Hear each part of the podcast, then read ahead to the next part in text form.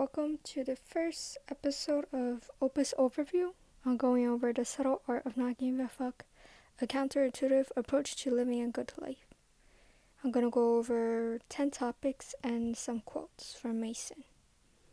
Disclaimer These are my own opinions, takeaways, and views of the book.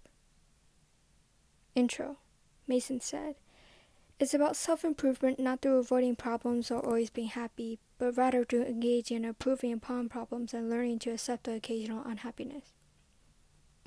He also stated, the subtle art of not giving a fuck is all about coming to terms with all of the inevitable, unimportant imperfections in life, and then choosing to not give a fuck about them.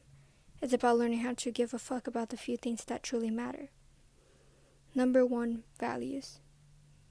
Manson said, Everything we think and feel about a situation ultimately comes back to how valuable we perceive it to be.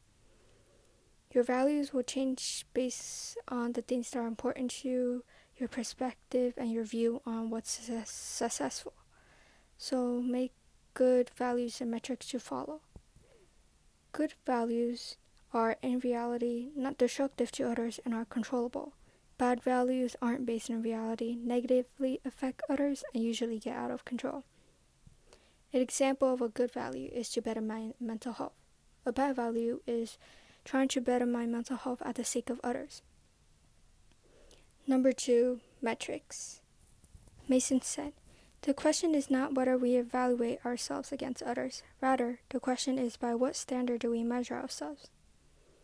A problem can hold a different meaning, importance, and value based on a metric you measure and perceive your problems by. Example My problem is that I missed many notes during my piano performance. Metric 1 is to play my pieces perfectly since I have been practicing them for a long time. This metric made my problem hold a heavier meaning. It made my problem into a failure. Metric 2 is to enjoy the performance and do my personal best. This metric made my problem meaningless. My personal best at the moment included all of the mistakes. Number 3. Manson said, Our own pain and misery aren't a bug of human evolution, they are a feature. Which he is talking about problems problems.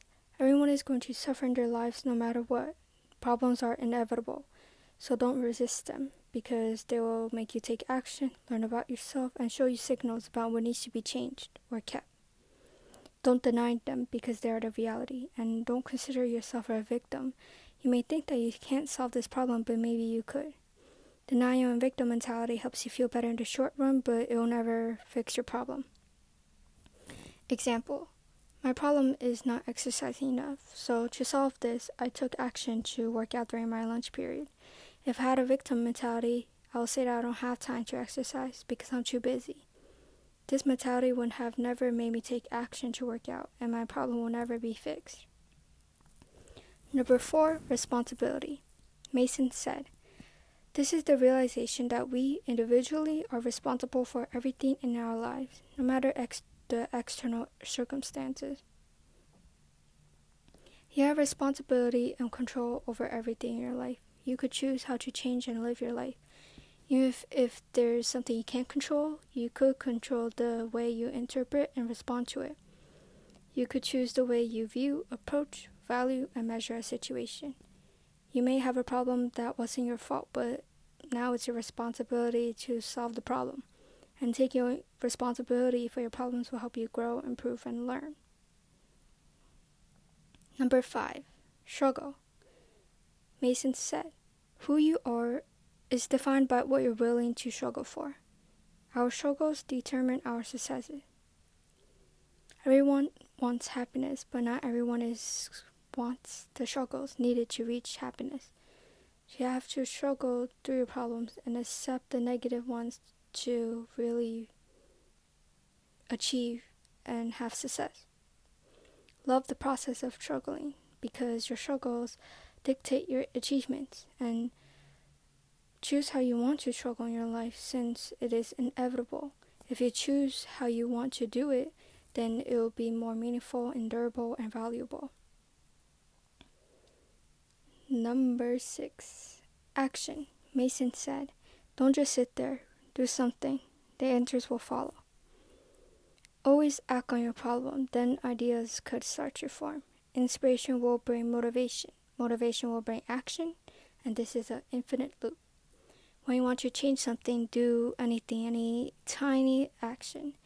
Use your reaction to that action as motivation to solve the problem. Example My problem is that I feel like I did nothing today. So I took action to start working on this video. I felt passionate and excited, and I made it. I became motivated to finish this video, so I continued to work on it. Number seven, emotions. Manson said, and to deny that pain is to deny our potential. Negative emotions tell you to change something, positive emotions tell you that something's good. Emotions are advices and signals, and ignoring them will bring more problems. So understand them. Recognize what make you feel those certain feelings. Ask yourself the triggers of the emotions. Learning the cause can help you change or keep the emotion, and the causes are usually your values. The trigger of my emotion, which is disappointment, is getting an A instead of an A plus in English last quarter. This tells me to get a better grade next quarter, and this shows that my value is getting A pluses. And in this case, my values of getting good grades impacted my views of what a good grade is. Number 8. Acceptance.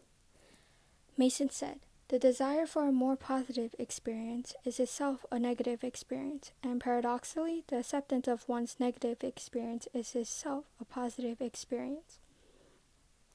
So accept yourself. Accept your failures, accept, accept yourself to live. Accept your negative experience, accept yourself, and be comfortable. And yeah, example. Acknowledging and accepting my short height can make me confident since I have accepted it. Acceptance can help you view what the actual things are that are important. It could change your view on what you should prioritize. The mass production of exceptionalism in our society can change your expectations of yourself and make you insecure about yourself.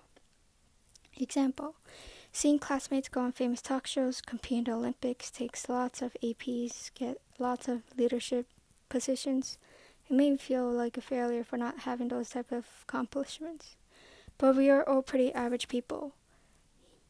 You don't need to be ex- exceptional to achieve your goals because you need to accept yourself and realize that you are yourself to really achieve your goals delete that part. But we are all pretty average people. You might think that you need to be exceptional to achieve your goals, but no. The people that become exceptional are the ones that accepted themselves, that think that they're mediocre. Because of that, they wanted to improve themselves and therefore became exceptional. Number nine, commitment. Manson wrote.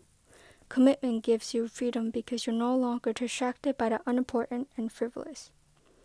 Commitment can bring more happiness because committing to a one choice, one goal, will take all the distractions away from you from having other choices. My choices were to join Red Cross Club, Newspaper Club, Blue Key Sunrise Club, or a nonprofit, and I committed to the nonprofit and I focus on this extracurricular, and I am glad I picked it because by committing to it, I have discarded all of the dissatisfaction possibilities that could have happened. By committing to it, I recognize the importance of it and have the belief. Commitment helps you choose something that is meaningful and valuable to you. It makes you focus on that one thing and can bring success. Number 10 Death. Manson said. And the primary lesson was this there's nothing to be afraid of. Since there's always death, there's no point of being scared, shameful, or embarrassed. You shouldn't be afraid to live.